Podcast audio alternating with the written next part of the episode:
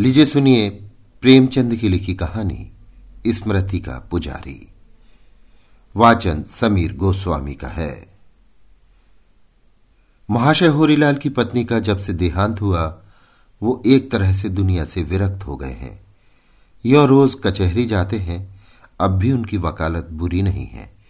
मित्रों से राह रस्म भी रखते हैं, मेलों तमाशों में भी जाते हैं। पर इसलिए कि वे भी मनुष्य हैं और मनुष्य एक सामाजिक जीव है। जब उनकी स्त्री जीवित थी, तब कुछ और ही बात थी। किसी न किसी बहाने से आए दिन मित्रों की दावतें होती रहती थी। कभी गार्डन पार्टी है, कभी संगीत है, कभी जन्माष्टमी है, कभी होली है। मित्रों का सत्कार करने में जैसे उन्हें मज़ा आता था। लखनऊ से सुफेदे आए हैं। अब जब तक दोस्तों को खिला न लें, उन्हें चैन नहीं। कोई अच्छी चीज़ खरीद कर उन्हें यही धुन हो जाती थी कि उसे किसी को भेंट कर दें।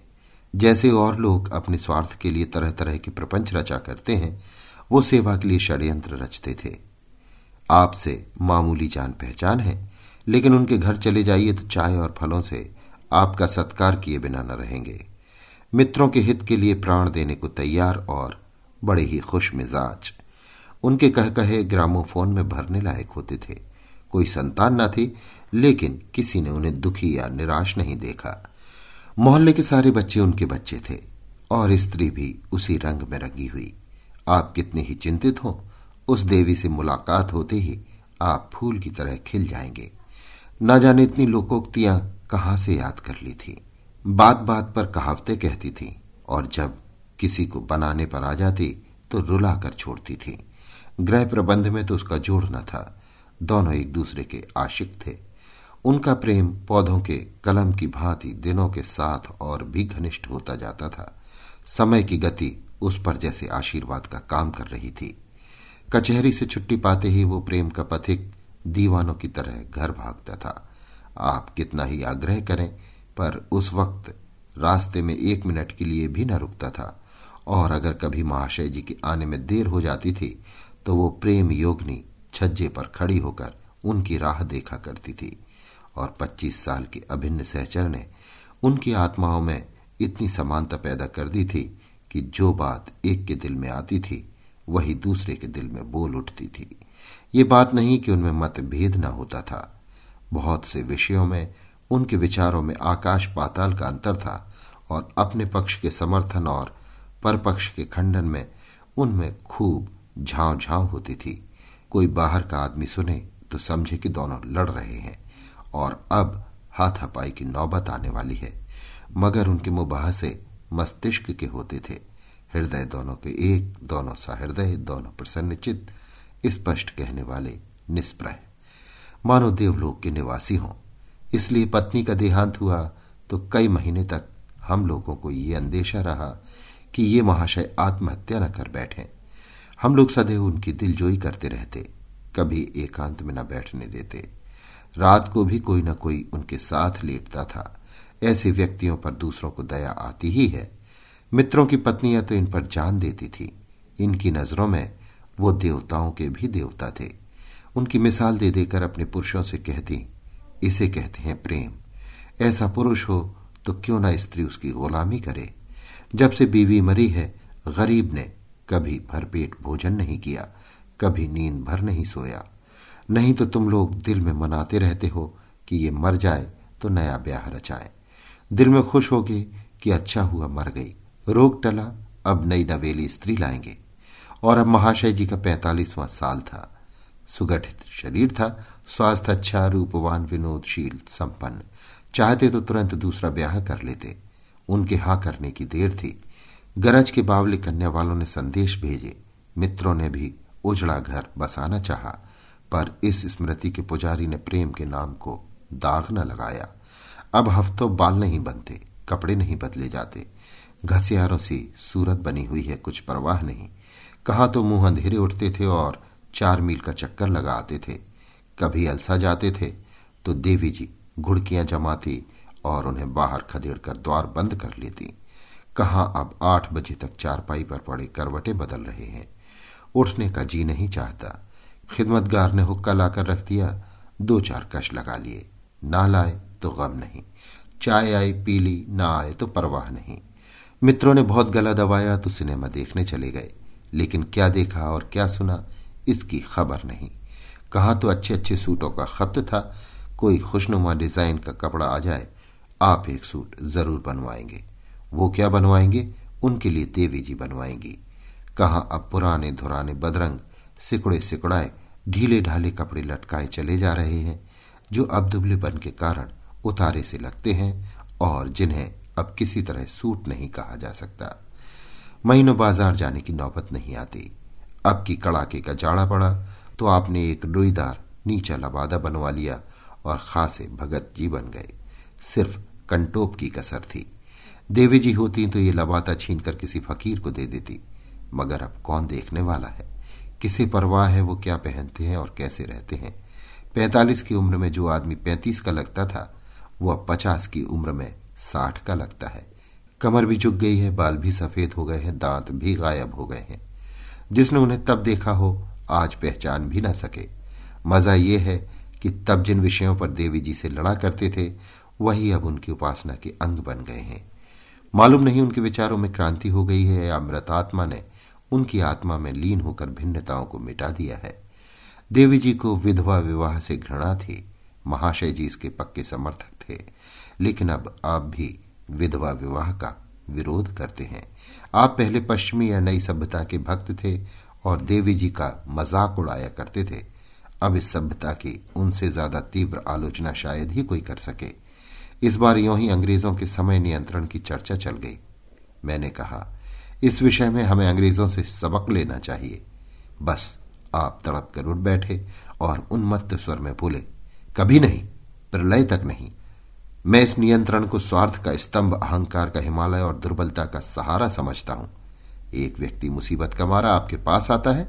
मालूम नहीं कौन सी ज़रूरत उसे आपके पास खींच लाई है, लेकिन आप फरमाते हैं, मेरे पास समय नहीं। ये उन्हीं लोगों का व्यवहार है जो धन को मनुष्य के ऊपर समझते हैं, जिनके लिए जीवन केवल धन है। जो व्यक्ति सहृदय है, वो कभी इस नीति को पसंद न करेगा। हमारी सभ्यता धन को इतना ऊँचा स्थान नहीं देती थी। हम अपने द्वार हमेशा खुले रखते थे, जिसे जब ज़रूरत हो हमारे पास आए। हम पूर्ण तन्मयता से उसका वृतांत सुनेंगे और उसके हर्ष या शोक में शरीक होंगे। अच्छी सभ्यता है। जिस सभ्यता की स्पिरिट स्वार्थ हो, वो सभ्यता नहीं है। संसार के लिए अभिशाप है, समाज के लिए विपत्ति है। इस तरह धर्म के विषय में भी दंपत्ति में काफ़ी वितंडा होता रहता था। देवी जी हिंदू धर्म की अनुगामिनी थी, आप इस्लामी सिद्धांतों के कायल थे, मगर अब आप भी पक्के हिंदू हैं। बल्कि यूँ कहिए कि आप मानव धर्मी हो गए हैं। एक दिन बोले, मेरी कसौटी तो है मानवता। जिस धर्म में मानवता को प्रधानता दी गई है, बस उसी धर्म का मैं दास हूँ। कोई देवता हो या नबी या पैगंबर, अगर वो मानवता के विरुद्ध कुछ कहता है तो मेरा उसे दूर से सलाम है। इस्लाम का मैं इसलिए कायल था कि वो मनुष्य मात्र को एक समझता है। ऊंच नीच का वहाँ कोई स्थान नहीं। लेकिन अब मालूम हुआ कि ये समता और भाईपन व्यापक नहीं, केवल इस्लाम के दायरे तक परिमित है। दूसरे शब्दों में अन्य धामों की भांति ये भी गुटबंद है, और इसके सिद्धांत केवल उस गुट या समूह को सबल और संगठित करने के लिए रचे गए हैं। और जब मैं देखता हूँ कि यहाँ भी जानवरों की कुर्बानी शरीयत में दाखिल है और हर एक मुसलमान के लिए अपनी सामर्थ्य के अनुसार भेड़, बकरी, गाय या ऊँट की कुर्बानी फ़र्ज़ बताई गई है तो मुझे उसके अपौरुषेय होने में संदेह होने लगता है। हिंदुओं में भी एक संप्रदाय पशु बलि को अपना धर्म समझता है। यहूदी, ईसाइयों और अन्य मतों ने भी कुर्बानी की बड़ी महिमा गाई है। इस तरह एक समय नरबली का भी रिवाज था। आज भी कहीं कहीं उस संप्रदाय के नाम लेवा मौजूद है। मगर क्या सरकार ने नरबली को अपराध नहीं ठहराया? और ऐसे मजहबी दीवानों को फांसी नहीं दी? अपने स्वाद के लिए आप भीड़ को जबह कीजिएगा, या गाय, ऊँट, या घोड़े को। मुझे कोई आपत्ति नहीं, लेकिन धर्म के नाम पर कुर्बानी मेरी समझ में नहीं आती। अगर आज इन जानवरों का राज हो जाए तो कहिए, वे इन कुर्बानियों के जवाब में हमें और आपको कुर्बान कर दें या नहीं? मगर हम जानते हैं जानवरों में कभी ये शक्ति ना आएगी, इसलिए हम बेधड़क कुर्बानियाँ करते हैं और हम समझते हैं हम बड़े धर्मात्मा हैं। स्वार्थ और लोभ के लिए हम चौबीसों घंटे अधर्म करते हैं, कोई गम नहीं। लेकिन कुर्बानी का पुण्य लूटे बगैर हमसे नहीं रहा जाता। तो जनाब, मैं ऐसे रक्त शोषक धर्मों का भक्त नहीं। यहाँ तो मानवता के पुजारी हैं, चाहे इस्लाम में हो या हिंदू धर्म में या बौद्ध में या ईसाइत में। अन्यथा मैं विधर्मी ही भला। मुझे किसी मनुष्य से केवल इसलिए द्वेष तो नहीं है कि ये मेरा सहधर्मी नहीं, मैं किसी का खून तो नहीं बहाता, इसलिए कि मुझे पुण्य होगा। इस तरह के कितने ही परिवर्तन महाशय जी के विचारों में आ गए। और महाशय जी के पास संभाषण का केवल एक ही विषय है, जिससे वो कभी नहीं थकते, और वो है उस स्वर्गवासिनी का गुणगान। कोई मेहमान आ जाए, आप बावली से इधर उधर दौड़ रहे हैं, कुछ नहीं सोचता कैसे उसकी खातिर करें। क्षमा याचना के लिए शब्द ढूंढते फिरते हैं। भाईजान, मैं आपकी क्या खातिर करूँ? जो आपकी सच्ची खातिर करता, वो नहीं रहा। इस समय तक आपके सामने चाय और टोस्ट और बादाम का हलवा आ जाता। संतरे और सेब छिले छिलाए तश्तरियों में रख दिए जाते। मैं तो निरा उल्लू हूँ, भाई साहब। बिल्कुल काठ का उल्लू। मुझमें जो कुछ अच्छा था, वो सब उनका प्रसाद था। उसी की बुद्धि से मैं बुद्धिमान था। उसी की सज्जनता से सज्जन। उसी की उदारता से उदार। अब तो निरा मिट्टी का पुतला हूँ भाई साहब, बिल्कुल मुर्दा। मैं उस देवी के योग्य न था। न जाने कितने शुभ कर्मों के फल से वो मुझे मिली थी। आइए आपको उसकी तस्वीर दिखाऊँ। मालूम होता है अभी अभी उठकर चली गई है। भाई साहब, आपसे साफ़ कहता हूँ, मैंने ऐसी सुंदरी कभी नहीं देखी। उसके रूप में केवल रूप की गरिमा ही न थी, रूप का माधुर्य भी था और मादकता भी। एक एक अंग सहचे में ढला था साहब। आप उसे देखकर कवियों के नक्शे को लात मारते। आप उत्सुक नेत्रों से वो तस्वीर देखते हैं। आपको उसमें कोई विशेष सौंदर्य नहीं मिलता। स्थूल शरीर है, चौड़ा समूह छोटी छोटी आँखें, रंग ढंग से देहातीपन झलक रहा है। उस तस्वीर की खूबियाँ कुछ इस अनुराग और आडंबर से बयान किए जाते हैं कि आपको सचमुच इस चित्र में सौंदर्य का आभास होने लगता है। इस गुणानुवाद में कितना समय जाता है वही महाशय जी के जीवन के आनंद की घड़ियाँ हैं। इतनी ही देर में वो जीवित रहते हैं।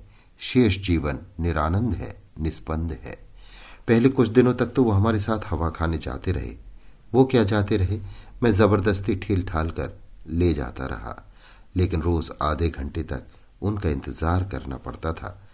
किसी तरह घर से निकलते भी तो जनवासी वाली चाल से चलते और आधा मील में ही हिम्मत हार जाते। और लौट चलने का तकाजा करने लगते। आखिर मैंने उन्हें साथ ले जाना छोड़ दिया, और तब से उनकी चहलकदमी चालीस कदम की रह गई है। सैर क्या है? बेगार है, और वो भी इसलिए कि देवी जी के सामने उनका ये नियम था। एक दिन उनके द्वार के सामने से निकला तो देखा कि ऊपर की खिड़कियाँ जो बरसों से बंद पड़ी थी, खुली हुई हैं, अचरज हुआ। द्वार पर नौकर बैठा नारियल पी रहा था। उससे पूछा तो मालूम हुआ आप घूमने गए हैं। मुझे मीठा विस्मय हुआ। आज ये नई बात क्यों? इतने सवेरे तो कभी नहीं उठते। जिस तरफ़ वो गए थे, उधर ही मैंने भी कदम बढ़ाए। इधर एक हफ़्ते के लिए मैं एक नियत्ते में चला गया था। इस बीच ये क्या काया पलट हो गई। ज़रूर कोई ना कोई रहस्य है। और भला आदमी निकल कितनी दूर गया?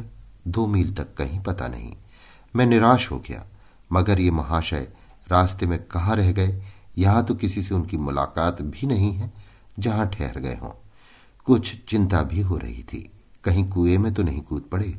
मैं लौटने ही वाला था कि आप लौटते हुए नज़र आए। चित्त शांत हुआ। आज तो कैड़ा ही और था। बाल नए फ़ैशन से कटे हुए, मूछे साफ़, दाढ़ी चिकनी, चेहरा खिला हुआ। चाल में चपलता, सूट पुराना पर ब्रश किया हुआ। और शायद स्त्री भी की हुई, बूट पर ताज़ा पॉलिश। मुस्कुराते चले आते थे। मुझे देखकर ही लपक कर हाथ मिलाए और बोले, आज कई दिन के बाद मिले। कहीं गए थे क्या? मैंने अपनी गैर हाजिरी का कारण बताकर कहा, मैं डरता हूँ आज तुम्हें नज़र न लग जाए। अब मैं नित्य तुम्हारे साथ घूमने आया करूँगा। आज बहुत दिनों के बाद तुमने आदमी का चूल्हा धारण किया है। झेप कर बोले, नहीं भाई, मुझे अकेला ही रहने दो। तुम लगोगी दौड़ने ऊपर से घुड़कियाँ जमाओगे। मैं अपने हौले हौले चला जाता हूँ। जब थक जाता हूँ, कहीं बैठ लेता हूँ। मेरा तुम्हारा क्या साथ? ये दशा तो तुम्हारी एक सप्ताह पहले ना थी। आज तो तुम बिल्कुल अप टू डेट हो। इस चाल से तो शायद मैं तुमसे पीछे ही रहूँगा। तुम तो बनाने लगे। मैं कल से तुम्हारे साथ घूमने आऊँगा। मेरा इंतज़ार करना। नहीं भाई, मुझे देखना करो। मैं आजकल बहुत सवेरे उठ जाता हूँ। रात को नींद नहीं आती। सोचता हूँ टहल ही आऊँ। तुम मेरे साथ क्यों परेशान हो गए? मेरा विस्मय बढ़ता जा रहा था। ये महाशय हमेशा मेरे पैरों पड़ते रहते थे कि मुझे भी साथ ले लिया करो। जब मैंने इनकी मंथरता से हार कर इनका साथ छोड़ दिया, तब इन्हें बड़ा दुख हुआ। दो एक बार मुझसे शिकायत भी की। हाँ भाई, अब क्यों साथ दोगे? अभागों का साथ किसने दिया है? या तुम कोई नई रीति निकालोगे? जमाने का दस्तूर है जो लंगड़ाता है उसे ढकेल दो। जो बीमार हो उसे जहर दे दो। और वही आदमी आज मुझसे पीछा छुड़ा रहा है। ये क्या रहस्य है? ये चपलता, प्रसन्नता और सजीवता कहाँ से आ गई? कहीं आपने बंदर की गिल्टी तो नहीं लगवा ली? ये नया सिविल सर्जन गिल्टी आरोपण कला में सिद्धस्त है। मुमकिन है तुम्हें किसी ने सुझा दिया हो और आपने हज़ार पाँच सौ खर्च करके गिल्टी बदलवा ली हो। इस पहेली को बूझे बगैर चैन कहा? उनके साथ ही लौटना पड़ा। दो चार कदम चलकर मैंने पूछा सच बताओ भाईजान, गिल्टी विल्टी तो नहीं लगवा ली? उन्होंने प्रश्न की आँखों से देखा, कैसी गिल्टी? मैं नहीं समझा। मुझे संदेह हो रहा है कि तुमने बंदर की गिल्टियाँ लगवा ली हैं। अरे यार, क्यों कोसते हो? गिल्टियाँ किस लिए लगवाता? मुझे तो इसका कभी ख्याल भी नहीं आया। तो क्या कोई बिजली का यंत्र मंगवा लिया है? तुम आज मेरे पीछे क्यों हाथ धोकर पड़े हो? विधवा भी तो कभी सिंगार कर लेती है। जी ही तो है। एक दिन मुझे अपनी आलस और बेदली पर खेद हुआ। मैंने सोचा, जब संसार में रहना है तो जिंदों की तरह क्यों न रहूँ? मुर्दों की तरह जीने से क्या फ़ायदा? बस, और ना कोई बात है, ना रहस्य। मुझे इस व्याख्या से संतोष न हुआ। दूसरे दिन जरा और सवेरे आकर मुंशी जी के द्वार पर आवाज़ दी। लेकिन आप आज भी निकल चुके थे। मैं उनके पीछे भागा। जिद पड़ गई कि इसे अकेले न जाने दूँगा। देखूँ कब तक मुझसे भागता है। कोई रहस्य है अवश्य। अच्छा बचा। आधी रात को आकर बिस्तर से ना उठाऊं तो सही। दौड़ तो न सका, लेकिन जितना तेज चल सकता था, चला। एक मील के बाद आप नज़र आए। बकटूट भागे चले जा रहे थे। अब मैं बार बार पुकार रहा हूँ। हज़रत, जरा ठहर जाइए। मेरी सांस फूल रही है। मगर आप हैं कि सुनते ही नहीं। आखिर जब मैंने अपने सिर की कसम दिलाई, तब जाकर आप रुके। मैं झपाटी से पहुँचा तो तिनक कर बोले मैंने तुमसे कह दिया था मेरे घर मत आना। फिर क्यों आए? और क्यों मेरे पीछे पड़े? मुझे आप धीरे धीरे घूमने दो। तुम अपना रास्ता लो। मैंने उनका हाथ पकड़कर ज़ोर से झटका दिया और बोला, देखो होरीलाल, मुझसे उड़ो नहीं, वरना मुझे जानते हो कितना बेमुरवत आदमी हूँ। तुम ये धीरे धीरे टहल रहे हो या डबल मार्च कर रहे हो? मेरी पिंडलियों में दर्द होने लगा और पसलियाँ दुख रही हैं। डाक का हरकारा भी तो इस चाल से नहीं दौड़ता। उस पर गजब यह है कि तुम थके नहीं हो। अब भी उसी दमखम के साथ चले जा रहे हो। अब तो तुम डंडे लेकर भगाओ तो भी तुम्हारा दामन न छोड़ो। तुम्हारे साथ दो मील भी चलूँगा तो अच्छी खासी कसरत हो जाएगी। मगर अब साफ़ साफ़ बतलाओ, बात क्या है? तुम में ये जवानी कहाँ से आ गई? अगर किसी अक्सीर का सेवन कर रहे हो तो मुझे भी दो। कम से कम उसे मंगाने का पता बता दो, मैं मंगवा लूँगा। अगर किसी दुआ ताबीज की करामात है तो मुझे भी उस पीर के पास ले चलो। मुस्कुराकर बोले तुम तो पागल हो झूठ मूठ मुझे दिख कर रहे हो। बूढ़े हो गए, मगर लड़कपन न गया। क्या तुम चाहते हो कि मैं हमेशा उसी तरह मुर्दा पड़ा रहूँ? इतना भी तुमसे नहीं देखा जाता। तब तो तुम्हारे मिजाज ही न मिलते थे। कितनी चिरौरी की कि, भाईजान, मुझ भकवे को भी साथ ले लिया करो, मगर आप नखरे दिखाने लगे। अब क्यों मेरे पीछे पड़े हो? ये समझ लो, जो अपनी मदद आप करता है, उसकी मदद परमात्मा भी करते हैं। मित्रों और बंधुओं की मुरवत देख ली अब अपने बूते पर चलूँगा। वो इसी तरह मुझे कोसते जा रहे थे और मैं उन्हें छेड़ छेड़ कर और भी उत्तेजित कर रहा था कि एकाएक उन्होंने उंगली मुँह पर रखकर मुझे चुप रहने का इशारा किया और जरा कद और सीधा करके और चेहरे पर प्रसन्नता और पुरुषार्थ का रंग भर मस्तानी चाल से चलने लगे। मेरी समझ में जरा भी ना आया, ये संकेत और बहुरूप किस लिए? वहाँ तो कोई दूसरा था भी नहीं। हाँ सामने से एक स्त्री चली आ रही थी। मगर उसके सामने इस पर्देदार की क्या ज़रूरत? मैंने तो उसे कभी देखा भी न था। आसमानी रंग की रेशमी साड़ी, जिस पर पीला लेस टका था, उस पर खूब खिल रही थी। रूपवती कदापि न थी, मगर रूप से ज़्यादा मोहक थी उसकी सरलता और प्रसन्नता। एक बहुत ही मामूली शक्ल सूरत की औरत इतनी नयनाभिराम हो सकती है, ये मैं ना समझ सकता था। उसने होरीलाल के बराबर आकर नमस्कार किया। होरीलाल ने जवाब में सिर तो झुका दिया। मगर बिना कुछ बोले आगे बढ़ना चाहते थे कि उसने कोयल के स्वर में कहा, क्या अब लौटिएगा नहीं? आप अपनी सीमा से आगे बढ़े जा रहे हैं। और हाँ, आज तो आपने मुझे देवी जी की तस्वीर देने का वादा किया था। शायद भूल गए। आपके साथ चलूँ? महाशय जी कुछ ऐसे बौखलाए हुए थे कि मामूली शिष्टाचार भी न कर सके। यो वो बड़े ही भद्र पुरुष हैं और शिष्टाचार में निपुण। लेकिन इस वक्त जैसे उनके हाथ पाँव फूले हुए थे, एक कदम और आगे बढ़कर बोले, आप क्षमा कीजिए, मैं एक काम से जा रहा हूँ। महिला ने कुछ चिढ़ाकर कहा, आप तो जैसे भागे जा रहे हैं, मुझे तस्वीर दीजिएगा या नहीं? महाशय जी ने मेरी ओर कुपित नेत्रों से देखकर कहा, तलाश करूँगा। सुंदरी ने शिकायत के स्वर में कहा, आपने तो फरमाया था कि वो हमेशा आपकी मेज पर रहती है, और अब आप कहते हैं, तलाश करूँगा? आपकी तबीयत तो अच्छी है। जब से आपने उनका चरित्र सुनाया है, मैं उनके दर्शनों के लिए व्याकुल हो रही हूँ। अगर आप यो ना देंगे, मैं आपकी मेज पर से उठा लाऊँगी। मेरी ओर देखकर बोली, आप मेरी मदद कीजिएगा महाशय। यद्यपि मैं जानती हूँ आप इनके मित्र हैं और इनके साथ दगा ना करेंगे। आपको ताज्जुब हो रहा होगा, ये कौन औरत महाशय जी से इतनी निसंकोच होकर बातें कर रही है? इनसे पहली बार मेरा परिचय सब्ज़ी मंडी में हुआ था। मैं शाक भाजी खरीदने गई हुई थी। अपनी भाजी मैं खुद लाती हूँ। जिस चीज़ पर जीवन का आधार है, उसे नौकरों के हाथ नहीं छोड़ना चाहती। भाजी लेकर मैंने दाम देने के लिए रुपया निकाला तो कुंजड़े ने उसे टकाकर कहा, दूसरा रुपया दो, ये खोटा है। अब मैंने जो खुद टंकारा तो मालूम हुआ, सचमुच कुछ ठस है। अब क्या करूँ? मेरे पास दूसरा रुपया न था। यद्यपि इस तरह के कटु अनुभव मुझे कितनी बार हो चुके थे, मगर घर से रुपया लेकर चलते वक्त मुझे उसे परख लेने की याद नहीं रहती। न किसी से लेते ही बार परखती हूँ। इस वक्त मेरे संदूक में ज़्यादा नहीं तो बीस पच्चीस खोटे रुपए पड़े होंगे, और रेजगारियाँ तो सैकड़ों की ही होंगी। मेरे लिए अब इसके सिवा दूसरा उपाय न था कि भाजी लौटाकर खाली हाथ चली आऊँ। संयोग से महाशय जी उसी दुकान पर भाजी लेने आए थे मुझे इस विपत्ति में देखकर आपने तुरंत एक रुपया निकाल कर दे दिया। महाशय जी ने बात काटकर कहा तो इस वक्त आप वो सारी कथा क्यों सुना रही हैं? हम दोनों एक ज़रूरी काम से जा रहे हैं। व्यर्थ में देर हो रही है। उन्होंने मेरा हाथ पकड़कर अपनी ओर खींचा। मुझे उनकी यह अभद्रता बुरी लगी। कुछ कुछ इसका रहस्य भी समझ में आ गया। बोला तो आप जाइए। मुझे ऐसा कोई ज़रूरी काम नहीं। मैं भी अब लौटना चाहता हूँ।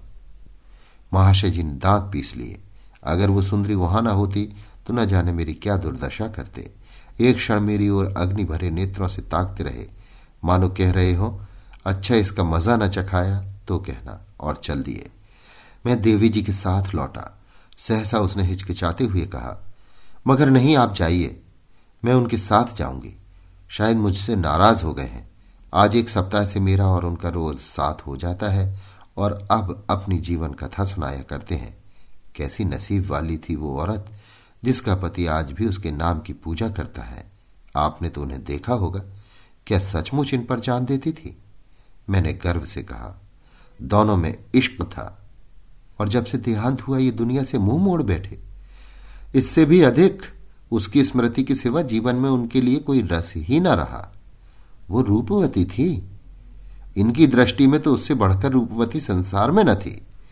उसने एक मिनट तक किसी विचार में मग्न रहकर कहा अच्छा आप जाएँ, मैं उनके साथ बात करूँगी। ऐसे देवता पुरुष की मुझसे जो सेवा हो सकती है, उसमें क्यों देर करूँ? मैं तो इनका वृत्तांत सुनकर सम्मोहित हो गई हूँ। मैं अपना समूह लेकर घर चला आया। इत्तेफाक से उसी दिन मुझे एक ज़रूरी काम से दिल्ली जाना पड़ा। वहाँ से एक महीने में लौटा और सबसे पहला काम जो मैंने किया वो महाशय होरीलाल का क्षेम कुशल पूछना था। इस बीच में क्या क्या नई बातें हो गई, ये जानने के लिए अधीर हो रहा था। दिल्ली से इन्हें एक पत्र लिखा था, पर इन हज़रत में ये बुरी आदत है कि पत्रों का जवाब नहीं देते। सुंदरी से इनका अब क्या संबंध है? आमदरफ्त जारी है या बंद हो गई? उसने इनके पत्नी व्रत का क्या पुरस्कार दिया या देने वाली है? इस तरह के प्रश्न दिल में उबल रहे थे। मैं महाशय जी के घर पहुँचा तो आठ बज रहे थे। खिड़कियों के पट बंद थे। सामने बरामदे में कूड़े करकट का ढेर था। ठीक वही दशा थी जो पहले नज़र आती थी। चिंता और बढ़ी। ऊपर गया तो देखा आप उसी फर्श पर पड़े हुए हैं जहाँ दुनिया भर की चीज़ें बेढंगेपन से अस्त व्यस्त पड़ी हुई हैं। एक पत्रिका के पन्ने उलट रहे हैं। शायद एक सप्ताह से बाल नहीं बने थे। चेहरे पर जर्दी छाई थी। मैंने पूछा आप सैर करके लौट आए क्या? सिर पिटाकर बोले, अजी, सैर सपाटी की कहाँ फुर्सत है भाई? और फुर्सत भी हो तो वो दिल कहाँ है? तुम तो कहीं बाहर गए थे? हाँ, जरा दहली तक गया था। अब सुंदरी से आपकी मुलाकात नहीं होती। इधर तो बहुत दिनों से नहीं हुई। कहीं चली गई क्या? मुझे क्या खबर? मगर आप तो उस पर बेतरह रिझे हुए थे। मैं उस पर रिझा था। आप सनक तो नहीं गए हैं।